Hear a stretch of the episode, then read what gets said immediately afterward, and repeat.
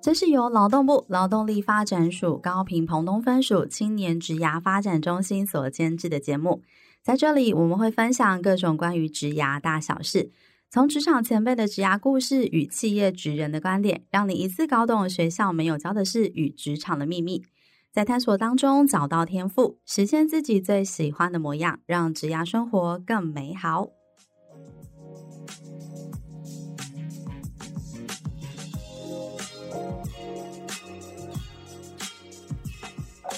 Hello，欢迎大家来到幼师沙龙，我是主持人 Echo。大家好，我是黛西。嘿，hey, 我们今天是职人来播客的单元。那我们今天邀请到的是商业思维学院产品经理学程的主理人遗忘来上我们的节目。那我们先请我们的遗忘来跟我们幼师沙龙的听众打声招呼吧。嗨，各位听众朋友，大家好，我是遗忘。其实乙方是呃跨足非常多不同领域的职场，算是蛮资深的前辈。那我记得我们去年见面的时候啊，是在您那时候是在电商的平台担任副理。嗯、那在这之前，也曾经在像是电脑公司担任过专员，然后负责过行销的工作。那今年我们再次看到乙方的时候，他已经是就是呃刚刚 Echo 提到是商业思维学院产品经理学程的主理人。所以其实这几年来，您的就是职涯其实很。横跨了非常多不同的领域，嗯，我从新创，从大家可能会起呃比较会常知道一些电脑品牌，然后到新创产业，到电商平台，其实很多的那个领域当中，您都有就是工作的经验。所以在今天的节目当中啊，就要请遗忘来跟我们分享，除了他自己的职涯经历以外，其实也可以大家可以从遗忘的就是职涯转换的过程当中，学习到很多不同的一些实务的一些经验。不过在节目的一开始啊，就是。我们刚刚有聊到，就是其实一般跨足很多产业，可是其实做蛮多都是跟 PM 有关的工作。那 PM 其实分呃，如果用中文来区分，它有分呃专案经理，也可以叫 PM，然后产品经理也可以叫 PM。所以一开始我想要请一万跟我们分析一下，就是专案经理跟产品经理这两个工作有什么样的不同？OK，哎，这是呃，在刚开始接触 PM 这个词的人呢，比较常遇见的问题，就是他们可能在104上面要找找这个职缺，然后呢，他可能搜寻产品经理，但看到的内容呢，怎么好像两种也不太一样？那这个在台湾的业界其实也蛮常，就是被混用。那有有一个原因，可能是因为产品经理很大部分要做专案经理的事情，所以说可能会常常看到这件事情。那最简单的判断方式呢，就是看工作内容。如果看到这个工作内容呢，是包含你要去管理一些时程、管理资源，或者是跟工程师这边一起合作把产品做出来，那这样子的工作内容比较接近专案经理。那他的英文是 Project Manager，所以说我们还会还是会叫他 PM。那另外一种 Product Manager 产品经理呢，他的工作的那个 JD，他就会写说，你可能要负责做产品的设计，你要去跟使用者做访谈，你要去了解需要。然后你可能要去呃决定需求的优先顺序，它比较偏向使用者端或者客户端这边。那它的角色呢，就我们会比较认为它是像是产品经理。那但是这两个呢，在一零四上面的职缺呢，有些工呃有些职缺叫做产品管理师，但它的内容是专案经理。那有些呃，他的 title 就只有写 PM，你根本也不知道他是什么。嗯嗯对，所以真的要去区分的话呢，最直接去看工作内容。那一个是比较控管资源啊，然后控管时程等等的。那一个你可能会需要去挖掘一些需需要，然后设计出一个解决方案来满足他。那这是专案经理跟产品经理最大的不一样。嗯，那刚刚一般有提到，就是产品经理好像就是你要去呃。对客户，那现在如果产品经理又再去细呃把它细分成所谓的哦 B to B 或 B to C，它这样子的一个工作内容又有什么样的差别啊？嗯呃，首先我先介绍一下什么是 B to B，什么是 B to C。呃，B to B 它指的是说这个 business 它是要对另外一个 business 一起工作，所以、嗯、呃一起去呃哎你的产品是要卖给 business 端的人，所以是企业端的这个产品。呃，比如说呃如果你有在公司里面用就是一些通讯软体，比如说比如说 Slack。Slack 就是一个在 To B 这个产业这个公司呢，很常用的一个企业通讯软体，或者是说你可能会需要呃用这个 CRM，就是一些顾客关系管理这个工具，它是以公司为名义去采购，嗯、那使用者也是比较偏向公司这样子的人跟公司这样子的场合去用，嗯、那它就是 B to B 的产品。嗯、那 B to C 的产品大家就非常熟悉了，举凡你手上的，比如说你要用虾皮或是 Momo 购物。你要去脸书上面交朋友等等，这些都是 To C 的产品。它的 C 指的是一般的消费者，所以只要是你的生活中会用到这个产品，它都是属于 B to C 的产品。那这样你就会发现很明显，就是一个客户是企业，一个客户是个人。企业跟个人的需求是很不一样的。比如说企业呢，很简单，它就是要赚钱，它要有效率，它要让彼此之间的员工合作很顺畅，它要去服务它的顾客。所以一般 B to B 的产品呢，它都会比较偏向说你要去增加效率啊，或者协作这样子的产品。所以我刚刚举的都是通讯啊，或是顾客关系管理这样子的产品。那如果是 B to C 呢，那就非常非常多样了。一个个人他在生活当中，他的生他的需要是很不一样的。我需要交朋友，嗯、所以我去脸书。那我需要买东西，所以我去 Shopping。那我可能需要呢去呃搜寻呃某个地方怎么走，我可能会用 Google Map。这些都是 B to C 的产品。所以呢，嗯、呃，因为它的客户需要很不一样，所以呢，其实呃 To C 的产品呢，你会看到非常非常多元。然后呢，你可能有有些产品呢，它是一个。呃，突发奇想一个搞怪的这个产品，那它可能就一夕之间爆红，但他可能明天又忘记。就是 To C 的人，就是是很很多元，然后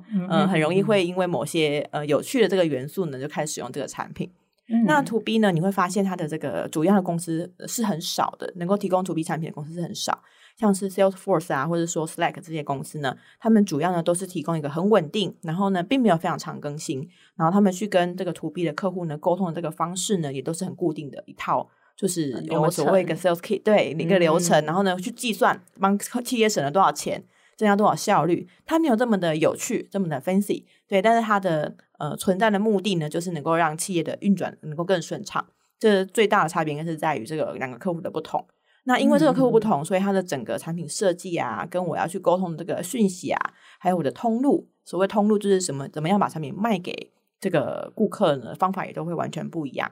诶，那这样子的话，他是不是呃，对于这样子的产品经理所适合的人就很不一样，也非常非常不一样。对，一般比较常能够得到。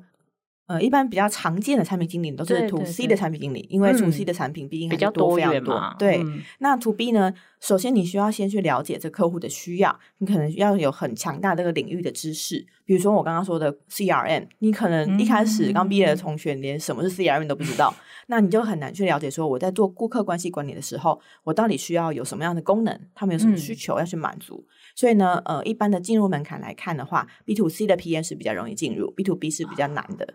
对，他可能一般都会想要找业界的人，比较熟悉这个整个流程跟需要的人，然后再进一步去做产品经理。嗯，因为他对这个产品的熟悉程度也比较有专业性。那可能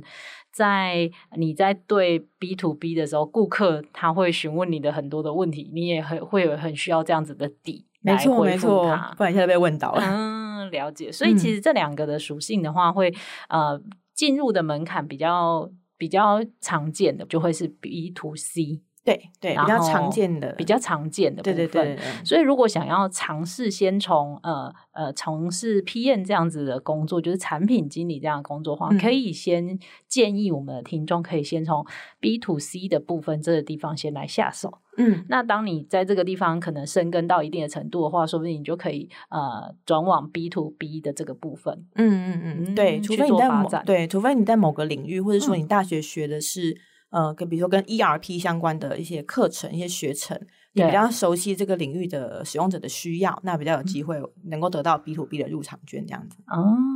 那其实我们刚才在提谈到这个问题的时候，其实刚才也有提到，就是像 B to C。它就是比较呃呃进入门槛比较低的部分，但是想要问一下，那如果呃比如说我没有所谓的技术背景，嗯，或者是我没有所谓的专案管理的经验，嗯，那我要怎么去成为所谓的 PM？嗯，因为就会觉得，哎，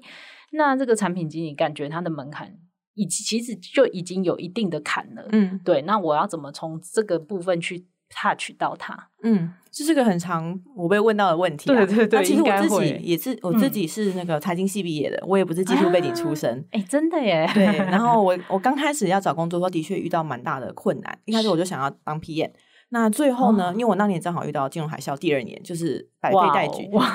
对 对，所以说我那个时候我最后先得到的机会是行销。那我之后去研究，就是成为 PM 的人啊，其实还蛮多人，他第一份工作不是产品经理。他是先从行销，或者专案经理，或是甚至有客服开始。嗯、那我遇过的这些人，他们都是呃，先有先了解，呃，先进入这个产业，然后在行销业务或客服这个这个角色呢，更了解使用者的需要之后，他再找到机会再去转成产品经理。那另外一种也很常见，就是呃，工作的时候是叫做 PM，但是他做的工作是专案经理。那我刚刚前面讲，你可能要去控管时程啊、资源，他这样子的工作，他比较不需要很强的领域知识或者了解你的使用者，你要的是一个、呃、通识性的才能。对，那你可能在大学期间呢，你可能办过一些活动，你是社团的社长，其实你就已经在举办很多的活动跟专案了。所以呢，对于大学生人或或是就是比较没经验的人来说呢，专案经理是一个比较容易。呃，你有发挥的空间，你可以说，哎，其实我做过很多专案，那我在控管专案的过程当中，嗯、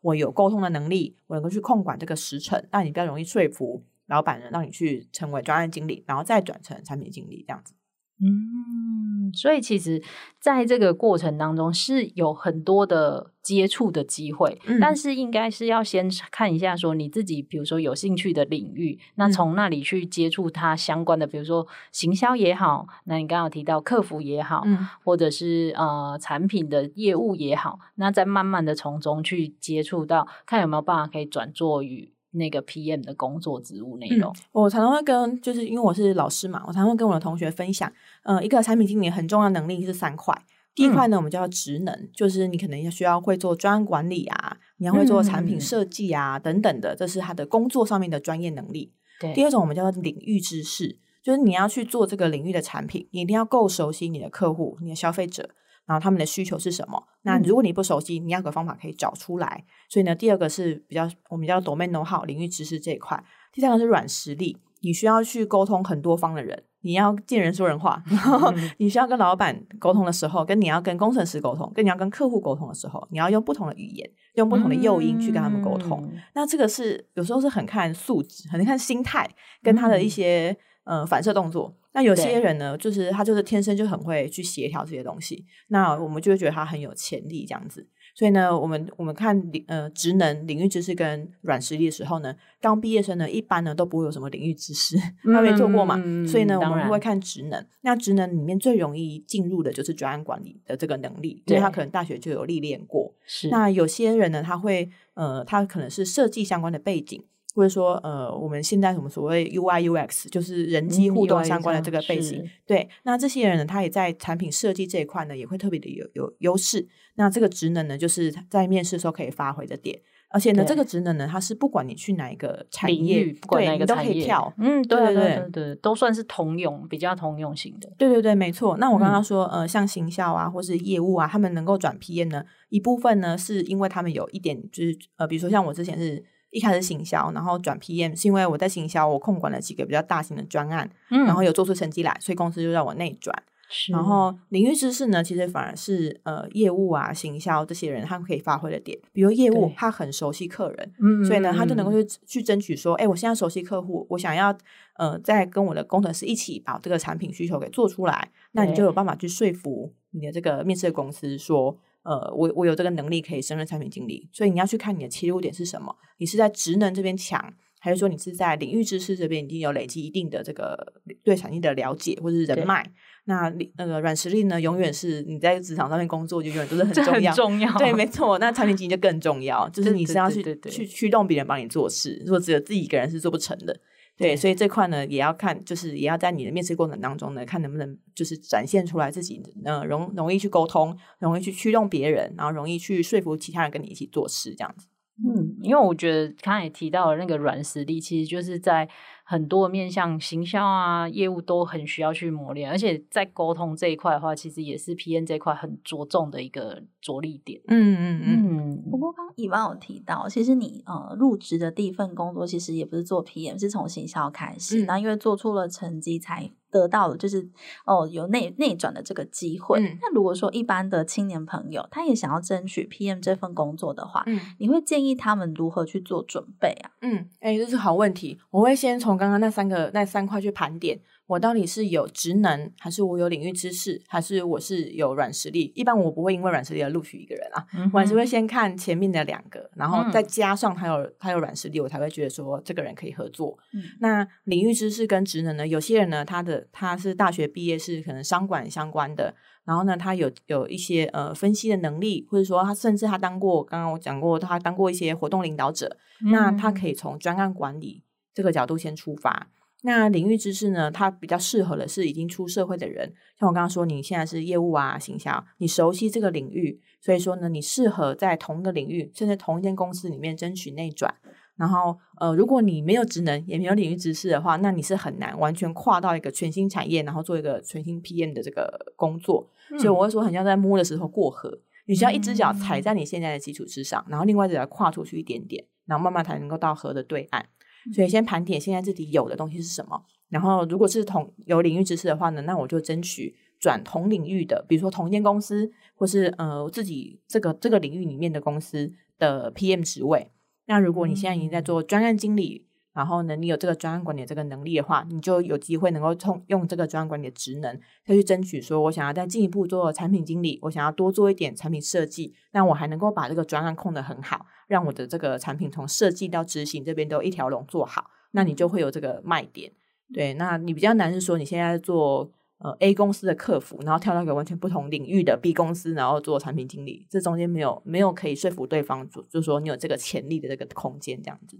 所以还是要看自己的擅长的部分，然后去展现出自己就某某一个方面比较独特的一些优点。当然也是要去对到对应到说我们要争取的那一份工作的一个内容。嗯，不过就实际面来讲啊，就是。呃，一般来讲，就是大概要工作多久的人，他才会有机会去争取到？因为我们听起来专案经理跟产品经理，他其实有点点像小主管的那种那种职务。那、嗯、一般要工作多久，他可以才可以去争取到这样子的职务？呃，他虽然说叫小主管，但他其实并没有真的要要去管人，所以在。呃，给人打考绩或管理这一块呢，没有要求这么高，那反而是在怎么样控管资源跟还有沟通协调，嗯、然后了解需求这边要比较强一点。所以呢，我自己身边看到呢，刚毕业蛮多人，他都是先从专案经理开始，然后大概做个一两年专案经理，就有机会可以转产品经理，这是最常见的路径。嗯，那如果你是做行销或做业务做了一段时间之后想要转 PM，一般也是大概两三年。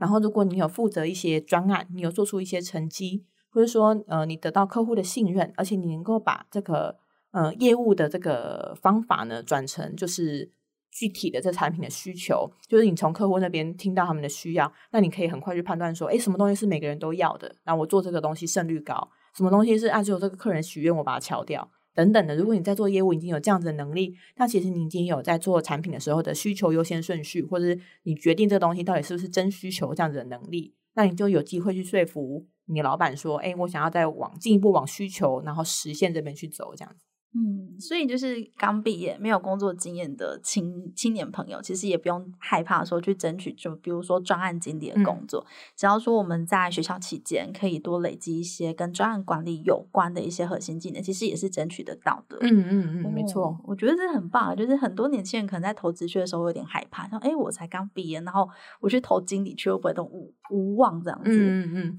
可能是名字的问题。对，对听起来就是感觉像主管，然后连你可能要管很多人那种感觉。嗯。真的对，但是他其实他管的是产品，他管的是这个物，嗯、而不是一个一个人这样子。嗯，所以就是如果现在在听幼稚沙龙的青年朋友，如果你想要就是呃去争取到专案经理的工作，你也不用太担心，就是好像没有工作经验。其实谢谢今天宜芳就是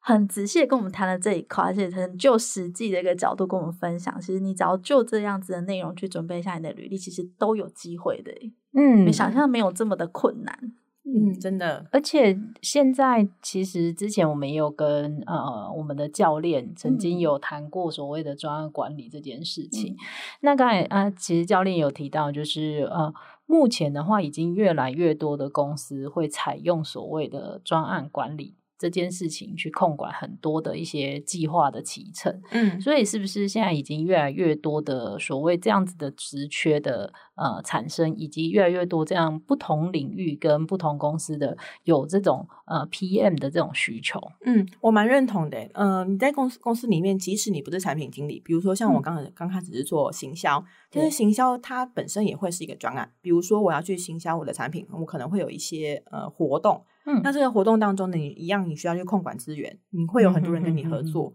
那你要去确保你出去的这个讯息跟你后面的这个资源接得上，然后你可能要是邀人啊，你可能最后有最后的那个排期等等的，其实他就是在做一个专案。那我也是因为我在做形象，负责这个专案过程当中呢，我证明了我有专案管理的能力，然后我再转到专案经理这边。然后另外呢，假设比如说你在公司里面，你可能是一个 HR 好了。公司可能要导入一些人事管理制度，嗯、那这个导入制度一样，你需要很多的沟通协调，你需要去让大家知道说这个制度是什么东西。然后我们说专案管理里面有一块很重要，叫做利害关系人管理。对，对，对，对，就是你要能够搞定不同的人，可能会对你有意见，有些人会出钱，有些人出意见，嗯、有些人会被影响。那你要搞定这些东西，其实这些东西都是专案管理。所以我反而是很鼓励大家，无论你是不是之后要成为 PM，专案管理能力都是很必须的。而且呢，如果你是学生的话呢，其实你在学校很容易就可以练习专案管理的的的这个能力。比如说你自己举办一个读书会啊，嗯、你在社团里面自己安排一个活动等等，这些都是在做专案管理。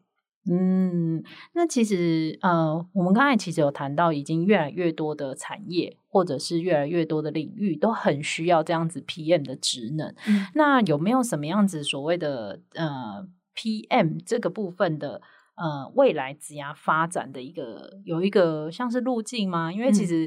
嗯、呃，我们曾经听过人家说，如果你要当上所谓的什么什么总，嗯，你要经必经的过程，这个 PNE 也是其中一环，嗯嗯，对。那所以想要问跟 Yvonne 来谈谈，那如果是这样的话，那他的下一步或者是他的未来的、嗯、呃发展会是怎么样的一个呃概念，会是让大家让听众们可以更了解说，哎，那如果是这样，我。先争取到这个 PM 机会之后，那我的下一步会有什么样的可能性？嗯，我觉得这蛮有趣的。先从我们刚刚讲这个 PM 的两种类型开始，他的工作呢有两块，嗯、一块是让我要执行一件事情，一个专案，那你可能会在这块呢，你执行的范围越来越大。那我们所谓的最高执行长，其实他也是执行，就是你的负责的专案会越来越大，然后你负责要合作的人会越来越多，你可能要去串联外部合作伙伴。所以呢，在专案管理跟执行这一块呢，你如果可以持续做得好，那其实在公司里面呢，执行营运相关的这个机会呢医院都很有机会去争取。嗯，那另外我觉得很有趣是产品经理啊，他他负责的这个工作啊，他是需要跟很多不同的角色去合作。他要跟行销合作把产品卖出去，对，他要跟业务合作一样的推出去，他要去跟工程师合作，他是在一个产品的制造跟传递卖出去这个枢纽当中，所以呢，他一般呢对不同的角色工作都会涉略到一点点。在公司里面，比如说我在做产品，我绝对不可能没想到怎么卖，怎么行销，我就在做我买 买头做我的产品。那所以呃，其实我在做产品经一段时间之后呢，呃，我有一段时间是去做产品行销经理，那我要做的事情呢，就完全没有到。嗯、呃，执行做产品这一块，而是我要我要跟这个在地的业务合作，把产品卖到日本、卖到中国等等的这个市场。那我就很接近行销。那我在做这件事情跟业务一起做的时候呢，我就又跟业务一起去跑客户。那最后呢，我又变成 BD，我又变成办业务的角色。是对，所以其实产品经理的职涯特别的广。因为你的产品就是大家在卖的东西的核心嘛，业务也要卖它，行销也要推它，所以呢，你会很容易去呃跟不同部门合作，而且会做到他们一部分的工作。所以想往这块是延伸的话，也很容易。所以看你要往前还是往后咯。往前的话就是行销业务，那往后的话就是可能你跟这个营运这边一起呃很有效率的把这个产品给做起来，把专案给执行起来，这些都是还蛮常见的产品经理的这个呃路径。嗯，谈了我们谈了 PM 的一个职涯发展。那刚刚其实 Yvonne 有提到一个我觉得很棒的观念，就是你有跟我们分享，就是呃，不要觉得说你自己不是做专案经理，然后你就不会不要去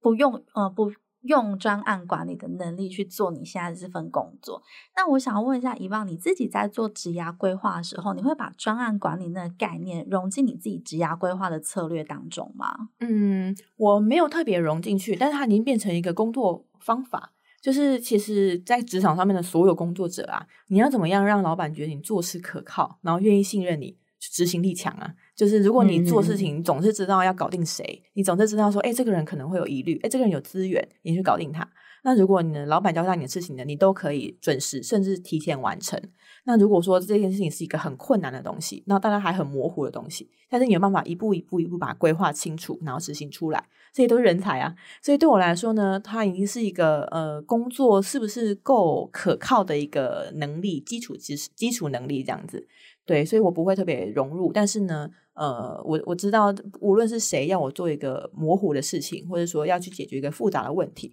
我都有办法用这个基础知识去把它拆解成一个比较小，然后容易解决，然后我可以按部就班去往前进的这样子的一个问题，这样。